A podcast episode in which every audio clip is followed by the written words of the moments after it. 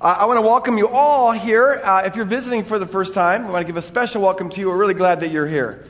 We are in this series that we're calling Undivided because it's about uh, acquiring a congruity uh, in our soul, a peace, a centered, centeredness, a singularity of focus in a world that's so divided and so fragmented. Uh, and so this week we're going to be talking about the God Mammon uh, and how things fragment our soul. So let's start this way watch and listen.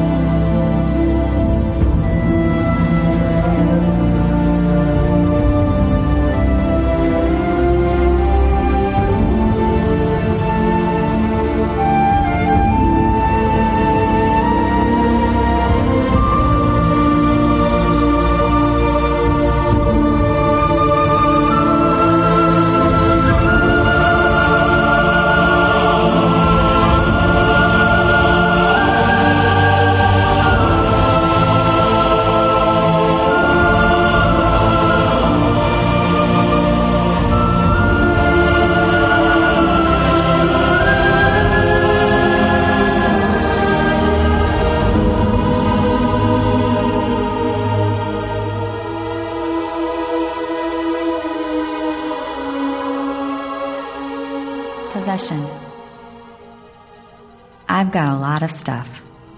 It's all mine. I've spent a lot of time over the years earning and collecting and sorting and cleaning and repairing and replacing my beautiful stuff. I can't understand how this gaping hole has formed in the center of me with all this stuff to fill it in. I can't understand the emptiness when there's not one open space in my life. Probably I just need more stuff or better stuff. Then I won't feel this hunger and this weight pressing on my chest. Then I'll be satisfied. Just one thing more. Just one thing more. That'll do it. Terry's poem, I just love her poetry.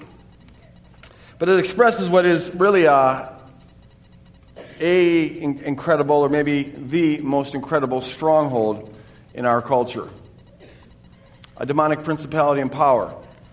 And we sometimes call it the spirit of capitalism or spirit of greed.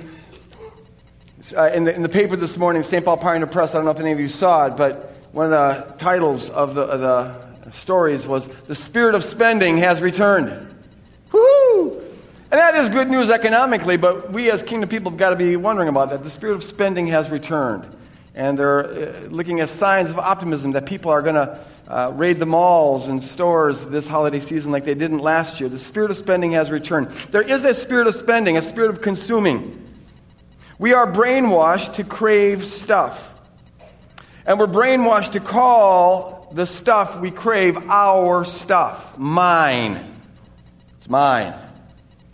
It's a principality and power that is dominant in this culture. We spend a lot of time earning and collecting and sorting and cleaning and replacing and repairing mine. And yet, there is, as many of us know firsthand, a gaping hole in the center of our being.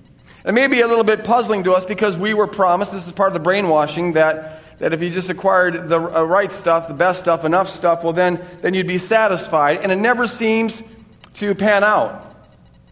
There is, even when the, we're able to be surrounded by a lot of stuff, this certain emptiness on the inside, this, what Terry said, called a pressure, a subtle pressure on our chest, a kind of anxiety that is there. With that stuff comes this sort of anxiety.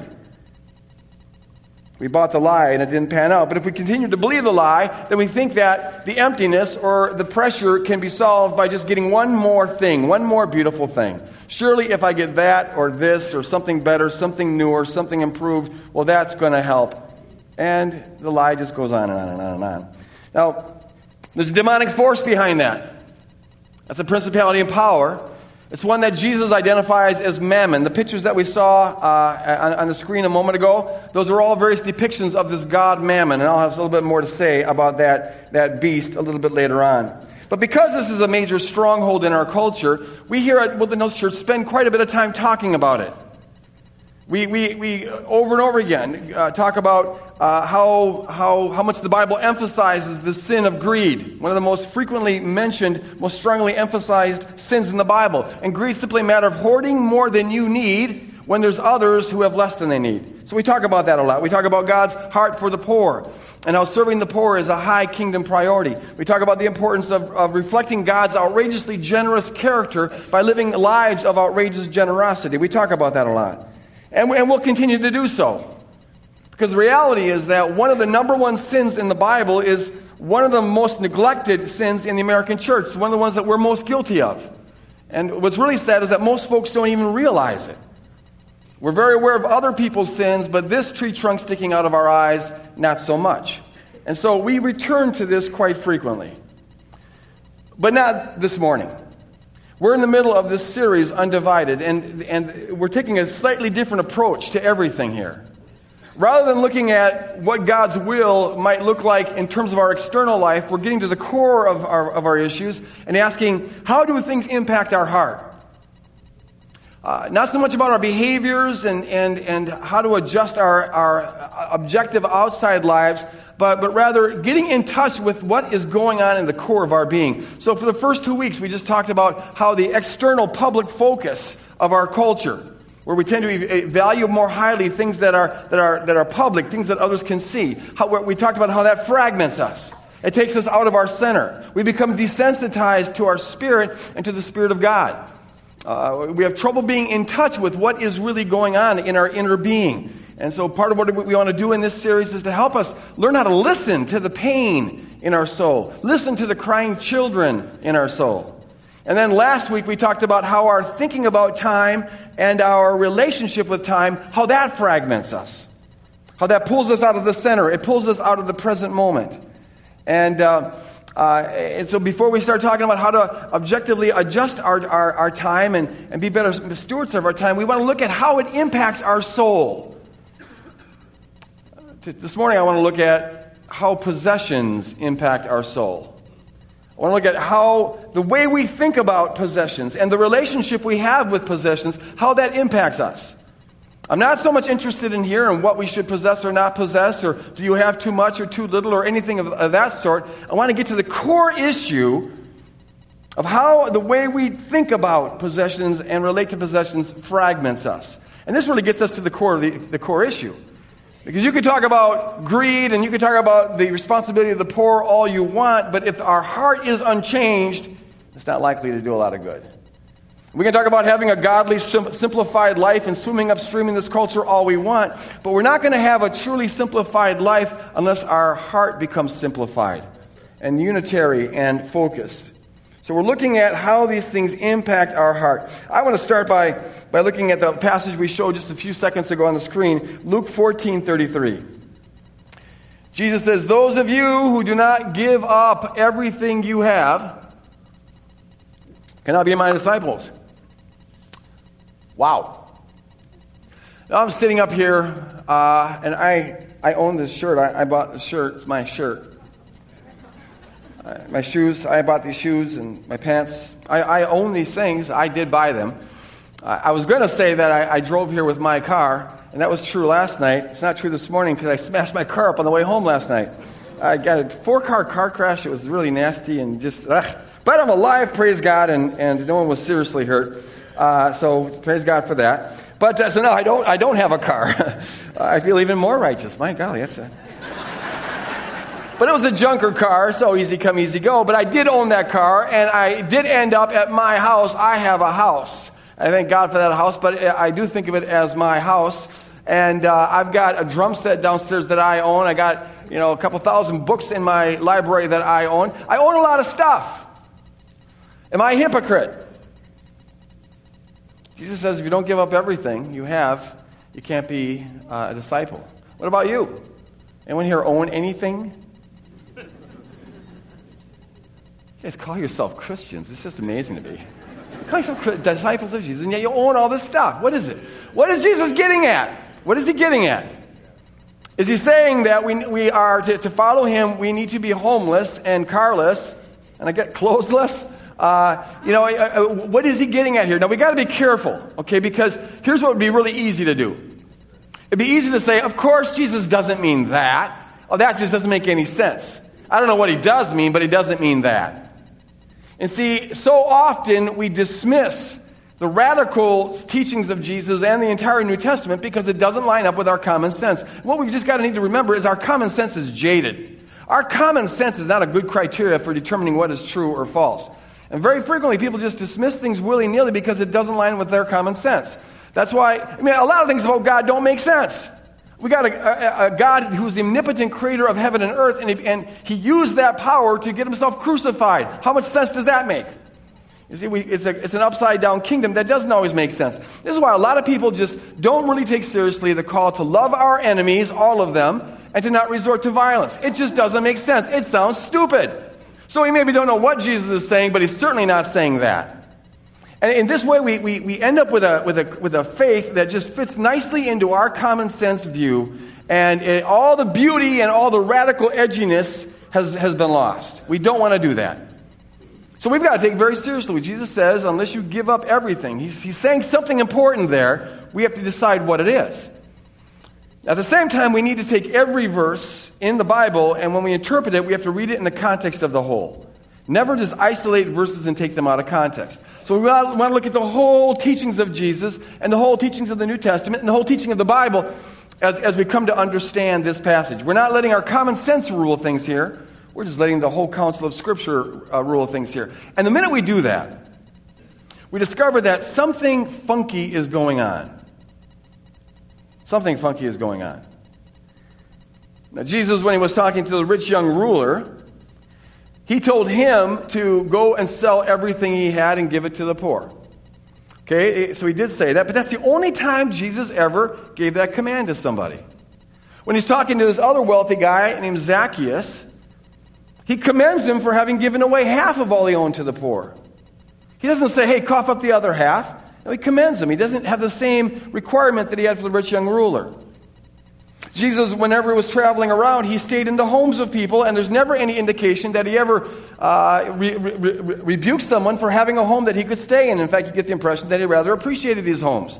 What's going on with that? When Jesus sent out the disciples in, in Luke 10 uh, to do missions work, he says, uh, Don't take any extra provisions, any extra clothes, any extra sandals, any extra purse. Just, just have, ha- have what you own uh, and, and trust God for the rest. But that presupposes that they've got some clothing, some provisions, uh, one staff, some shoes. They own some things. Uh, Jesus tells us in Matthew 6 that we're to uh, not be like the pagans who chase after and worry about food, shelter, and clothing, but we're to trust God for our food, shelter, and clothing. But that presupposes that we have food, shelter, and clothing. What's going on with this? And this is the kind of thing we find throughout the New Testament. So Paul says, for example, in 1 Corinthians 13, he says, If I give away all my possessions to the poor but do not have love, I gain nothing. Now, Paul is, is stating an extreme example here. Even if I were to give all my possessions to the poor, but I did it without love, I would gain nothing. But that assumes that Paul has possessions to give. And assumes that this act, if it was done in love, would have been a great thing, but he's not requiring this of everybody. What's going on here? In fact, if it's wrong to own anything, then aren't you causing the poor to sin by giving them your stuff? Something funky is going on. One of the oddest verses, this is the one that used to bug me a lot, is 1 Timothy chapter 6, where Paul says, Command those who are rich in this present world not to be arrogant or to put their hope in wealth, which is so uncertain, amen to that, but to put their hope in God, who richly provides us with everything for our enjoyment. Now, among other things, this passage is saying that it's okay not only to have some stuff, even if you're wealthy, but to enjoy that stuff. What's going on here? Doesn't that seem completely contradictory to what Jesus told us in Luke 14 that you must give up everything you have to be his disciples? How do we put these two things together? Now, what I've learned over the years is that sometimes when you're, when a, you're dealing with what looks like contradictions in the Bible, sometimes if you'll patiently dig down deeper, you might find a real beautiful revelation. And that's what I want to do here this morning. I want to dig a little deeper. And I think we'll find a very important teaching here if we go through it patiently. Warning! This is one of those messages, it's about to become one of those messages where you really got to think. Put on your thinking caps, pay attention. I usually don't get into the original language because usually that's not that important. But on this one, we need to. Uh, some things hang on this. So I want to look at Luke 14 33 again. I want to break it down. I want to get into the original Greek. Pay attention. Uh, don't, sometimes when you hear Greek words, you might like, oh, I just want to tune out. Uh, no, no, th- th- this will pay dividends, I promise you. Jesus says, Those of you who do not give up everything you have cannot be my disciples. Let's break it down. The, the phrase give up, apotasso, means to bid farewell, to send away, to surrender, or to renounce. So that's not that, that um, uh, insightful. He's just simply, simply saying, unless you renounce everything that you have, you cannot be my disciple. Let's look at the phrase, everything that you have. And now it gets a little more interesting. It comes from the combination of two words, pas. Pas is the word for all in Greek, and huparko, which means to possess or to own. Now, that phrase has a lot of different applications, uh, used in a lot of different contexts. But the, the, the root of it is this it comes from the combination of the, the, the preface hupo, which means under, and arco, which means to begin. Isn't that odd? Under to begin. And so, what, what you see here is that the literal connotation of this phrase is that you come under to begin something. You come under to, to bring about something new. It has the connotation of coming under to hold up and support something new. That will become very important here in a second.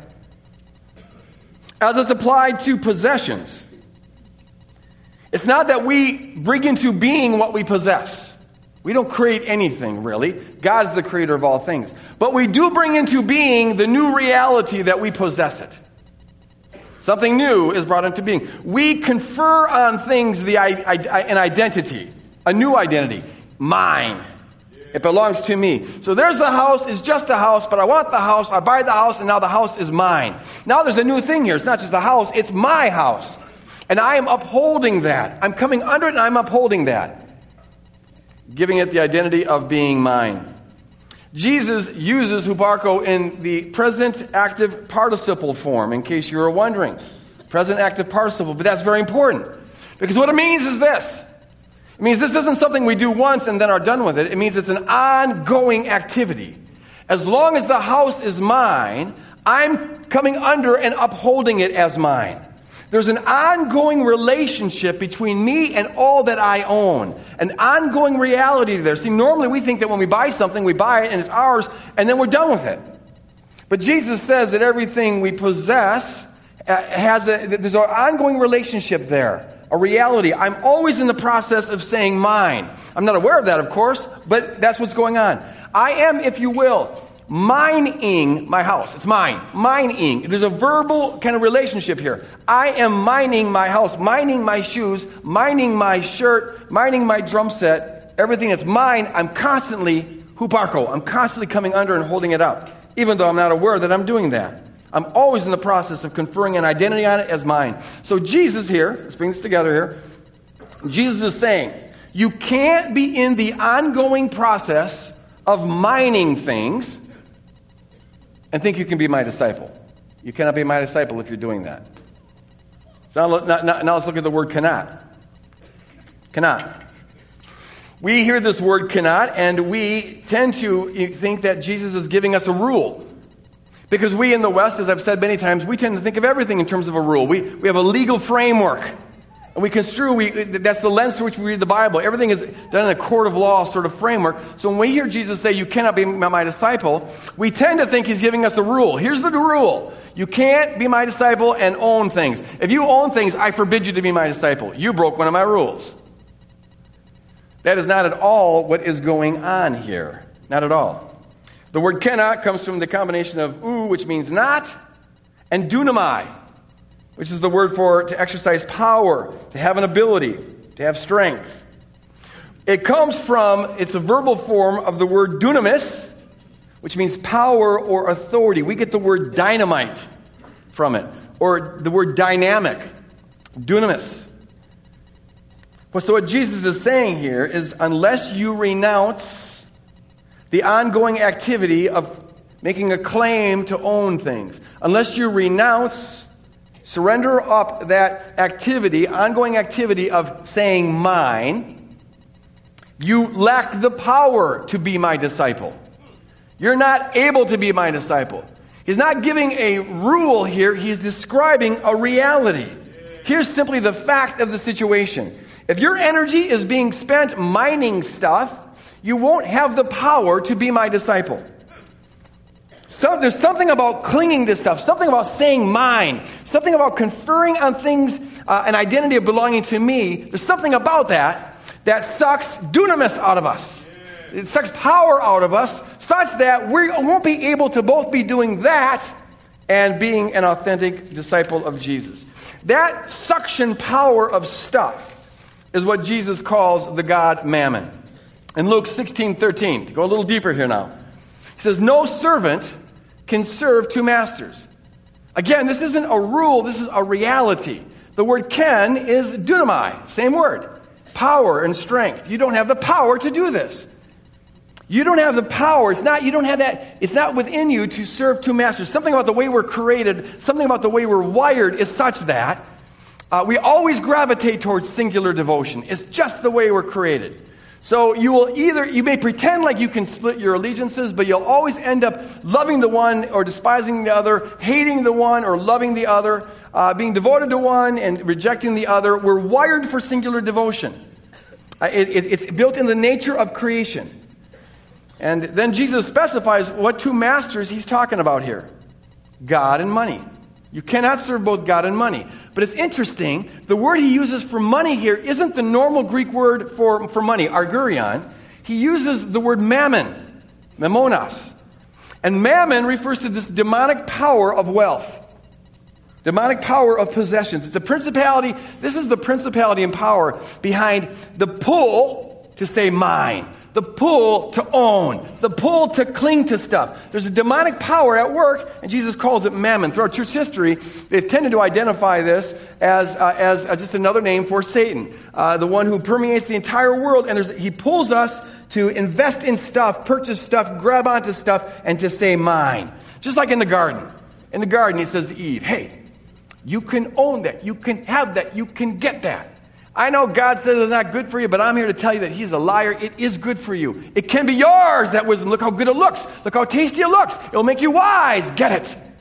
The spirit of, of, of spending has come upon us.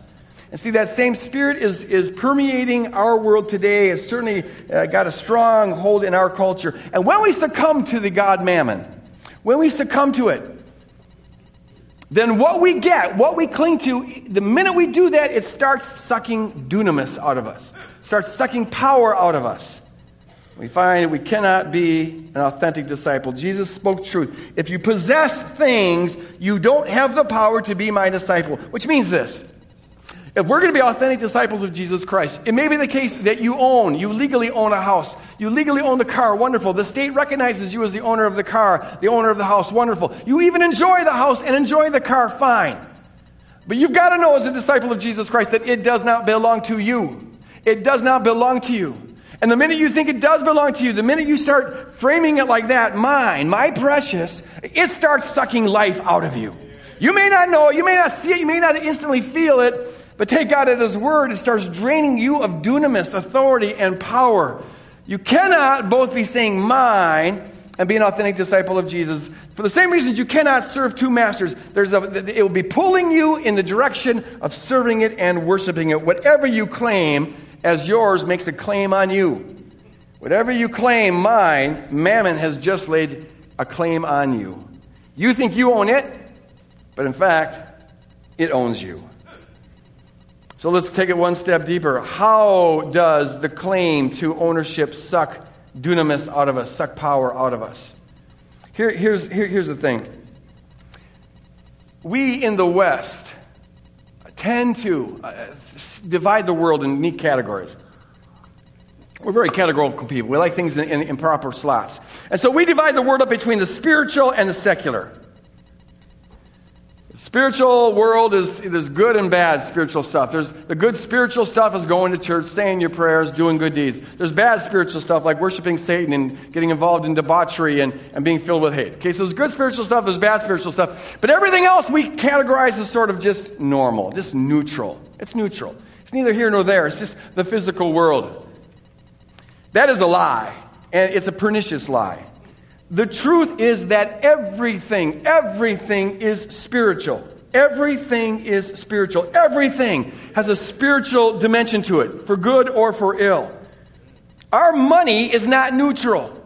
It is a spiritual reality, and there is a principality and power behind it. That's why Jesus refers to money not as argurion, the normal word, but as mammonas, mammon. There's a beast behind it. It's not neutral. Everything is caught up in the war zone that we're a part of. Money and all that money can buy has got spiritual tentacles to it. You lay claim to it, and in that instant, it lays claim to you, and it starts sucking life out of you. The spiritual tentacles with little suctions at the end. And the minute they latch onto you, they just start like a leech, just sucking you dry and depleting you of dunamis, the ability to be an authentic follower of Jesus. That is why Jesus, I'll say it once again, uses the present active participle of huparko. We don't own things once, rather, once we own it, as long as we own it, we're constantly grabbing onto it, and it is constantly grabbing onto us. There's an ongoing spiritual connection between us and all the stuff that we think we own. Every, everything I claim as mine is right now sucking life out of me. Insofar as I'm holding on to it, it is right now got tentacles on me. And, and, and, and that's the present reality of it. And Jesus saying, you can't be involved in that, holding on to it and it holding on to you and think that you're going to have the power to be my disciple. You can think of it this way everything has a hidden price tag on it. The price tag has to do with those tentacles. What does it cost you when you say mine? So, for example, to use a rather practical example in my case, let's say you go out looking for a new car. this was not on my radar screen 12 hours ago. It is now, a new car. And um, uh, this car costs a lot of money because cars always cost a lot of money. But let's assume that you can afford this car. Uh, you know, it's within your budget, and so you buy the car. But you, as a kingdom person, you have to look not just at what does it cost you financially, but what does it cost you? What might it cost you spiritually? Especially if you grab it and say mine. Now, maybe the car will cost you nothing.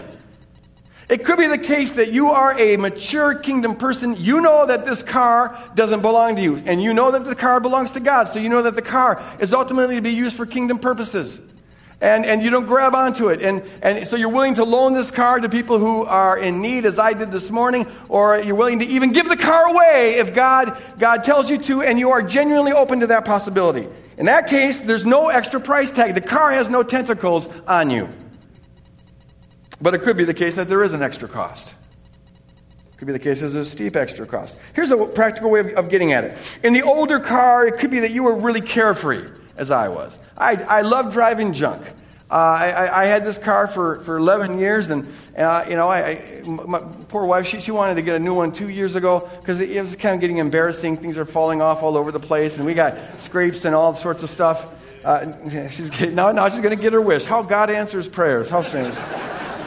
But, but you know, but you're carefree with the older car. It didn't matter that much if it got dirty, if it got scraped up, got a bump here or there, no big deal. But maybe with the new car, your attitude's changed. Now you've got to worry quite a bit about whether it gets scraped, whether it gets dirty. Uh, maybe you become a little bit hyper vigilant about all of that. You got to spend time and you got to spend money protecting it and keeping it clean. You got to pay more for insurance, you know, just to, to cover all the possibilities that are there. You become hyper vigilant. Now you worry about where you park in the parking lot because people might, uh, you know, scrape and nick your car. You know, there are folks uh, who park, it, park their car way in the corner all the time uh, because they want to make sure that nobody touches their car.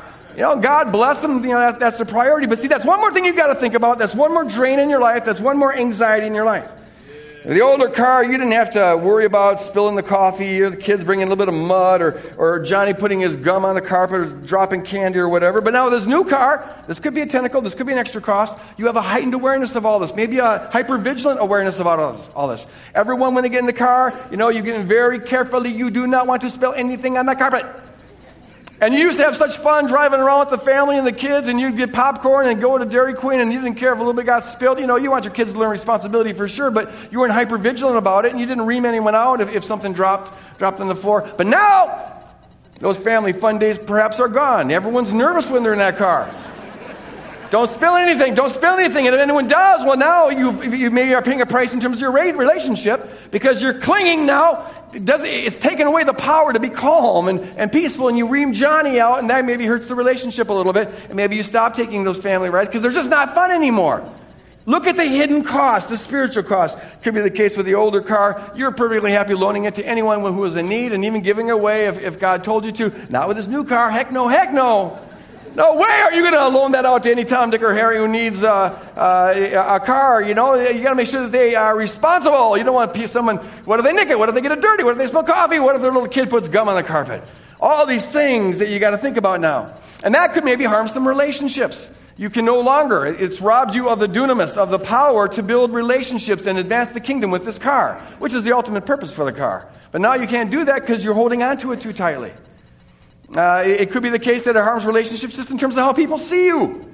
Look at Hoity Toity driving around that nice new car. He used to be one of us, but now, you know, so maybe there's a, a way of, he used to loan us that car. Now he hasn't asked us that in a long time. And see, that affects relationships. We've got to be aware of the spiritual tentacles that are there, and everything has spiritual tentacles. And it's even possible, it's possible, that in the process of buying that car, you harmed your soul. Man, this is a, a, a, good application for me now that I'm going to go out and get a car here one of these days. Uh, Greg Boyd, listen up. Because, see, here's the thing. Here's how it could harm your soul. If you purchase that car under the influence of mammon, if you purchase that car because you succumbed to that pervasive influence saying, you can own it, you can have it, it can be yours, you know, it, it, it, that, that pull to say mine, if you were succumbing to that, then you weren't listening to God. And so, in buying the car, it could be the case that you just hardened your soul a little bit. Whatever you do, you get better at doing. And so, you just got a little bit better at not listening to God and a little bit better at listening to mammon. You're a little bit more vulnerable now to the pull of the principality and power and a little bit more hardened to the voice of God uh, in your life. It may be that when you went there, you just asked the questions that Americans always ask Do I want it and can I afford it? That's all we ever ask. That's mammon pulling us. Kingdom people have got to ask one more question, and it's the Trump question God, do you want me to have this?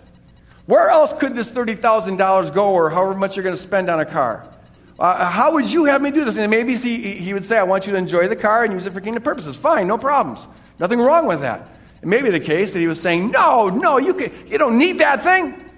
But Mammon is saying, Oh, yes, you do. Look how shiny it is. Look how nice it is. And it only costs this. Look at all the hidden costs. Everything has got tentacles. Everything is spiritual and everything has got tentacles. Every single thing you own, you think you own, makes a claim on you and it sucks life all uh, out of us if we grab onto it. I sometimes like to picture things this way go in prayer, imagine, however you do that, envision every particular thing that you own.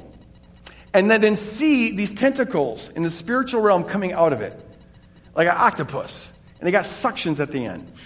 I'm picturing my drum set right now. I like my drum set. Okay, uh, but there's these tentacles coming out, like you know, it's all over the place. It's a, there's a, it's everything is potentially demonic, like that. So picture the tentacles. Picture something precious that you have in your life, precious, and saying, "You can own me, you can own me," but there's all these tentacles. And the minute you say "mine," you just gave it permission to uh, latch onto you. As long as you're saying you belong to God, it can't find any place to latch onto. You're protected, and so you can just enjoy the drum set. But the minute you go, mine, it starts just like a leech, just sucking life out of you. And see, I, we own so many things. Obviously, some much more than others. But all the stuff we own or think we own can suck life out of us. The shoes, for crying out loud. and it's an ongoing relationship. The shirt, everything.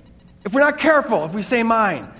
And see, This explains why I think some very sincere people wonder where is God? Why don't I feel the life of God? Where's the power of the kingdom? How come, how come uh, you know, I, I just don't have the power to overcome this thing in my life? How come I can't ever transform my attitudes? Why aren't I transformed by the renewing of my mind? How come I look the same today as I did 10 years ago? How come I don't look more like Jesus? Where's the capacity to love? Where's all the promises of the kingdom? Where is God? I'm not sure this is even real anymore. And they're sincere, but they wonder, why don't I see the kingdom? And it could very well be that as sincere as your heart is, you're just being sucked dry by a million tentacles stuck to you. All your stuff. And you think it's neutral, and it's not neutral. It's sucking the power of the kingdom out of you. Why are we so fragmented? Why do we uh, have a lack of centeredness, singularity, peace in our inner being? It could very well be that we're being pulled in all these different directions because these stupid, blood sucking spiritual leeches pulling us in a million different directions. Know the real price, know the hidden price tag. Now, the answer to this is not to try not to have anything. Although, if God tells you to give away everything, give it away. But that's not the answer for everybody, and even that wouldn't solve the problem because you can't escape the tentacles. You can't escape them. We live in a fallen world that's got tentacles all over it. The solution, the solution is exorcism. To cast out the spirit of mammon, and not just once, but over and over and over again. This is a, a, the, the process of taking every thought captive to Jesus Christ. One way you can do it on a regular basis is just to take the things that you think you own before you, envision them, and see those tentacles, as I just mentioned a little bit ago. And then you just say, I don't own you, you belong to God. And maybe then picture the tentacles going, ah, and they, and they got to retreat from you. It's like, oh, they burn when you say that. It's like, oh, he just lost them. I don't own you, drum set. You belong to God. I'll use you as God directs me, but I, I don't own you. Legally, I do. Yeah, legally, but, but, but I don't. Uh, house, I don't own you. Car, I don't own you. So good riddance. Uh, you know, uh, clothes, I don't own you. Everything, hands off. God may allow us to enjoy it, but it's not ours. And just go, th- go through the catalog of all the things you own. Picture the tentacles. Be honest with, have you laid claim to that? And does it lay claim to you? And if so, you just say, You belong to God, not me. I let you go. It's a kind of a way of exorcising all of our possessions. The way I want to end this morning is this, and I encourage you to go through the, the, the disciplines at the end of the chapter uh, in Undivided uh, for this week. Some good stuff that will help you get in touch with, with uh, our owning stuff. But I want to do a corporate exorcism. What do you say? Don't worry, I'm not talking Linda Blair, Pete, Greenpeace spitting. Although if that happens, it happens. We'll deal with it. But uh, I, I want to do like a liturgical prayer, okay? And here's the thing, I, you know, depending on your background, you maybe like liturgical prayers, maybe you think they're just sort of ritualistic. But the reality is this there is a power in unified uh, confession. There really is. When we together, and, you know, you do this on your own individually, but, but, but everything in the kingdom works better when done in numbers, when done in unity. And so I, I'm going to do a call and response sort of prayer here that we'll end with. Uh, when we're done, I ask uh, prayer teams to come up here, and if, if, you have any need whatsoever you want to pray through, maybe it's getting rid of some of these tentacles, I don't know. I want you to come forward and receive that prayer. But would you stand as we close with this, this exorcism, this, this uh, profession? I'll read the darker, uh, the, the darker words, you read the, the lighter words. And, and as we pray this, don't do it as a ritual. No, this is a reality thing. We are actually doing warfare here. So I want you to say this with passion. I want you to say it with vigor. Invest your being into this. Abba, Father, we confess that you are our Lord and Savior and that we are your people. You say.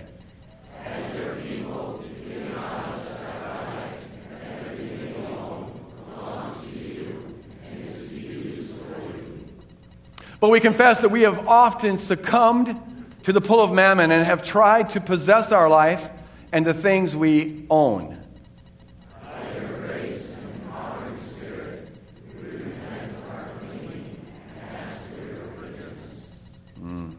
By your grace and empowering spirit, we release our hold on our life, for it belongs to you.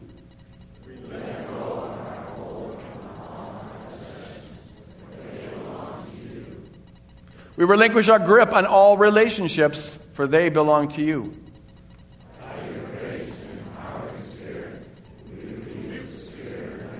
Say that one again, Dan. Go back. Uh, okay, let's, say it again this time. Put your heart into it. By your grace, empowering spirit, we rebuke the spirit of mammon. Amen. Amen. We cast out the spirit that seduces us to say, Mine. Amen. We revolt against the spirit that leads us into bondage.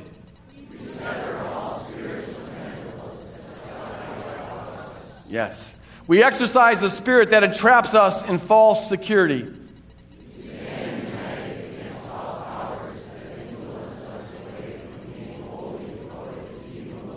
Amen. You, Abba Father, are our God, and there is no other.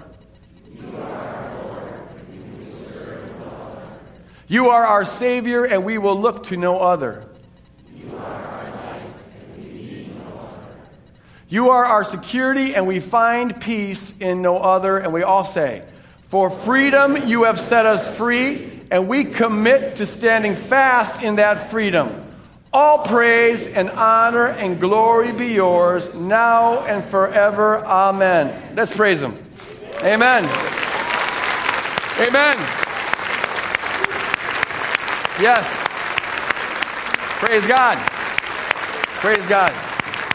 For freedom you have been set free. Walk forth in that freedom. Let nothing take you into bondage. Stay awake. Be aware of the hidden cost and trust in God. Amen. Prayer team, come on up. God bless.